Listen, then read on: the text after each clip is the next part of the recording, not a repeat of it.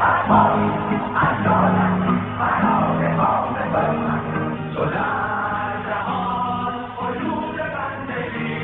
انقلاب اسلامی ایران آغاز دگرگونی های بزرگ در حوزه های مختلف سیاسی و اجتماعی در ایران بود. در عین حال نام انقلاب همراه با آغاز تحولات بزرگ و بنیادین در دیگر عرصه ها هم هست از جمله در عرصه علم و دانش. محمد رضا شاه پهلوی در کتاب به سوی تمدن رساندن مردم ایران به دوران تمدن بزرگ را بالاترین آرزوی خود عنوان کرده بود و البته که برای رسیدن به این هدف بزرگ دستیابی به علم و دانش گسترده و پیشرفت در صنعت و تکنولوژی نه تنها لازم بلکه ضروری است. تلاش ایرانیان برای دسترسی به علم نوین جهانی از دهه پیش از ظهور انقلاب اسلامی ایران آغاز شده بود. اما چهره های شاخص انقلاب اسلامی ایران نظام نوین دانشگاهی را متأثر از غرب دانسته و در همان ماههای اول بر لزوم اصلاح آن تاکید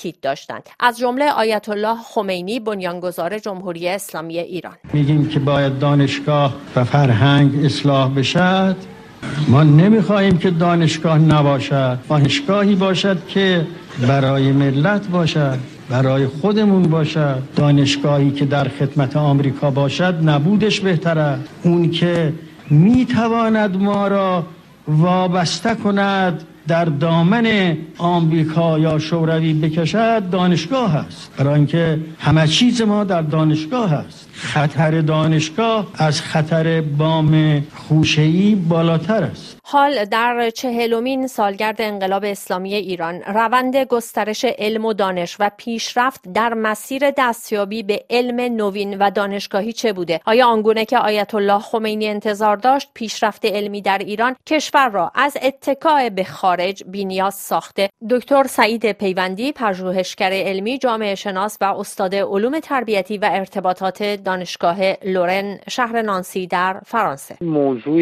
استقلال علمی و فناوری و صنعتی ایران یک رویا و یک اسطوره در تاریخ معاصر ایران است که از زمان عباس میرزا یعنی پس از اون شکست های جنگ ایران در جنگ با روسیه مطرح شد. اون چی که می‌تونه ایران رو نجات بده و ایران رو تبدیل بکنه به یک کشور بزرگ خودکفا و مستقل دستیابی به علم و دانش و فناوری جدید هست. بعدا ما اینو در چهره امیر کبیر دیدیم بعدا در نگاهی که نظام پهلوی داشت دیدیم و بالاخره در گفته های آیت الله خمینی همونجوری که به درستی و به روشنی مطرح شده. اما اون که در مورد دوره بعد از انقلاب میشه گفت اینه که این ایدئال یا این آرمان خودکفایی علمی و صنعتی و تکنیکی کماکان در گفتمان رسمی ایران جایگاه مرکزی رو به خودش داره. ولی در چهل سال در عمل می‌تونیم بگیم که این کارنامه هم جاهای مثبت داشته پیشرفت های مثبتی داشته هم در واقع در جاهایی به طور فاحش شکست خورده. اما همزمان سوال اصلی که به نظر من مطرح است اینه که آیا اساسا درک از دستیابی به علم دستیابی به تکنولوژی جدید دستیابی به صنایع پیشرفته یا حتی کشاورزی پیشرفته در یک رهیافت بسیار استقلال طلبانه و جدا از دنیا. آیا این رهیافت درستی بوده اصلا در این یک قرن و نیم دو قرنی که در ایران دنبال شده و در دوره انقلاب اسلامی تشدید شده یا نه؟ آیا ما در واقع می‌تونیم در دنیایی که همه چیز در حال جهانی شدن هست در ارتباط با هم داره پیش میره جدا از دنیای پیشرفته امروز جدا از دانشگاه ها و مراکز علمی دنیا رشد بکنیم و تبدیل بشیم و در واقع به یک کشور پیشرفته. من فکر کنم وضعیت امروز ایران بهترین پاسخ به این پرسش مهم هست. آموزش عالی ما بسیار گسترش پیدا کرده. ما سی برابر بیش از دوران انقلاب یعنی سال 1957 دانشجو داریم. در اون زمان ما در کمتر از 20 شهر دانشگاه داشتیم. الان ما در حدود 200 و چند شهر ایران ایران دانشگاه و مراکز آموزش عالی داریم و این انفجار کمی آموزش عالی ایران همراه بوده با رشد تحقیق. ولی همزمان وقتی ایران رو مقایسه می‌کنیم با کشورهایی که در سطح ایران بودن چهل سال پیش مثل کره جنوبی یا سنگاپور و کشورهای مشابه می‌بینیم که ما وضعیتمون بسیار متفاوت از اونهاست و این سودای استقلال این سودای پیشرفت در درون و جدا شدن از دنیا اون نتیجه که می‌خواستیم دست کم در سطح زندگی مردم وضعیت صنایع وضعیت اقتصاد ایران به بار نیاورده. آقای دکتر پیوندی دو موضوع کمیت و کیفیت. پس از انقلاب اسلامی این گسترش ظرفیت دانشگاه ها گسترش مسائل تحقیقی. آیا کیفیت فدای کمیت نشد؟ اون چی که من فکر می‌کنم در ایران مشکل و گره اصلی هست اینه که نگاهی که به دانشگاه و علم وجود داشت نگاه ابزاری بود و هست کماکان این نگاه ابزاری باعث میشه که ما فکر کنیم که این علم یا این دانشگاه در خدمت برای مثال نشان دادن پیشرفت های جامعه ایران یا در خدمت استقلال جامعه ایران هست علیه دیگران و برای همین ما از یک رشد موزون که درش بود کیفی و معنایی که این رشد داره برای جامعه ایران. اصلا به این ابعاد فکر نکردیم. فقط خواستیم بگیم که دانشجوهای ما ده برابر 15 برابر 20 برابر یا سی برابر شدن. تعداد مقالات علمی که ما داریم چاپ می‌کنیم و این واقعیت چند صد برابر شده نسبت به مثلا 20 سال گذشته. ولی همزمان جامعه ایران اثرات ملموس اینا در زندگی روزمرش مشاهده نمی‌کنه. یعنی در شاخص ها از همه دنیا جلوتر هستیم ولی در های کاربرد این علم در حوزه واقعی زندگی مردم در اقتصاد ایران ما بسیار بسیار عقب هستیم. اینی که آقای خمینی می‌خواست که ما دیگه نیازی به کارشناس نداشته باشیم این در عمل دانشگاه های ما فربه شدن. تعداد مقالات علمی ما بسیار زیاد شده ولی جامعه ما همون وابستگی های گذشته را تا حدودی داره به خارج از کشور.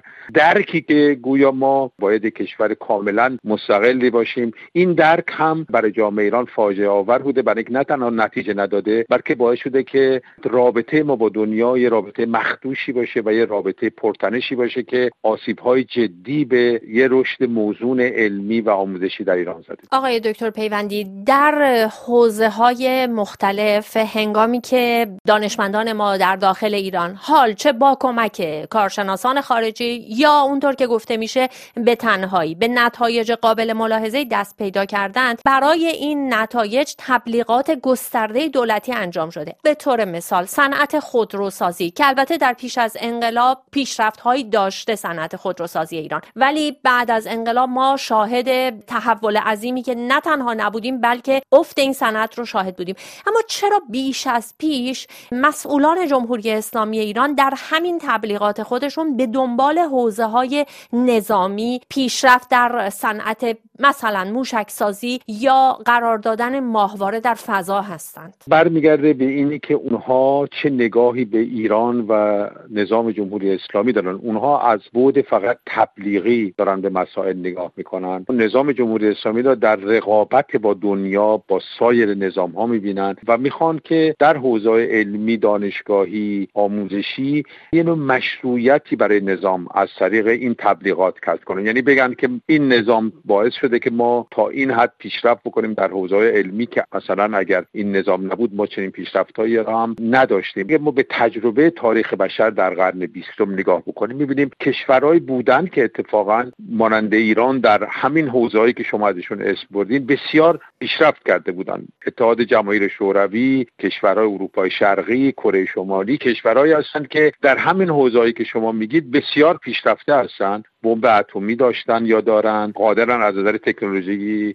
سفینه به فضا بفرستند ولی وقتی شما وارد حوزه رفاه اجتماعی میشین در حوزه کاربرد علم در زندگی روزمره مردم از حوزه سلامت محیط زیست گرفته تا حوزه زندگی مصرفی مردم میشید می‌بینید اونجا این جوامع کاملا شکست خوردن. وقتی در یه حوزه هایی پول زیاد خرج کنید امکانات زیادی به کار ببرید بتونید از تکنولوژی پیشرفته دنیا هم استفاده بکنید بدون تردید داره پیشرفت میشید در ایران با یک واقعیت دوگانه مواجه هستیم. در یه حوزه های خیلی پیشرفت کردیم. واقعا در صنایع موشکی ما پیشرفت کردیم. تمام حوزه هایی که به نوعی نزدیکن با پروژه اتمی و صنایع نظامی. ما اونجاها خیلی پیشرفت کردیم برای اینکه مقدار زیادی سرمایه گذاری کردیم و تونستیم پیشرفت بکنیم. این اتفاقات همه جای دنیا می‌تونه بیفته. وقتی یک زیر ساخت های معینی وجود داشته باشه. در ایران هم همین اتفاق افتاده. در حالی که در بقیه حوزه ها شما به درستی اشاره کردین در حوزه مثلا خودروسازی در حوزه محیط زیست در حوزه صنایع دیگه نه تنها عقب موندیم یا حتی عقب گرد کردیم حتی در سطح مدیریت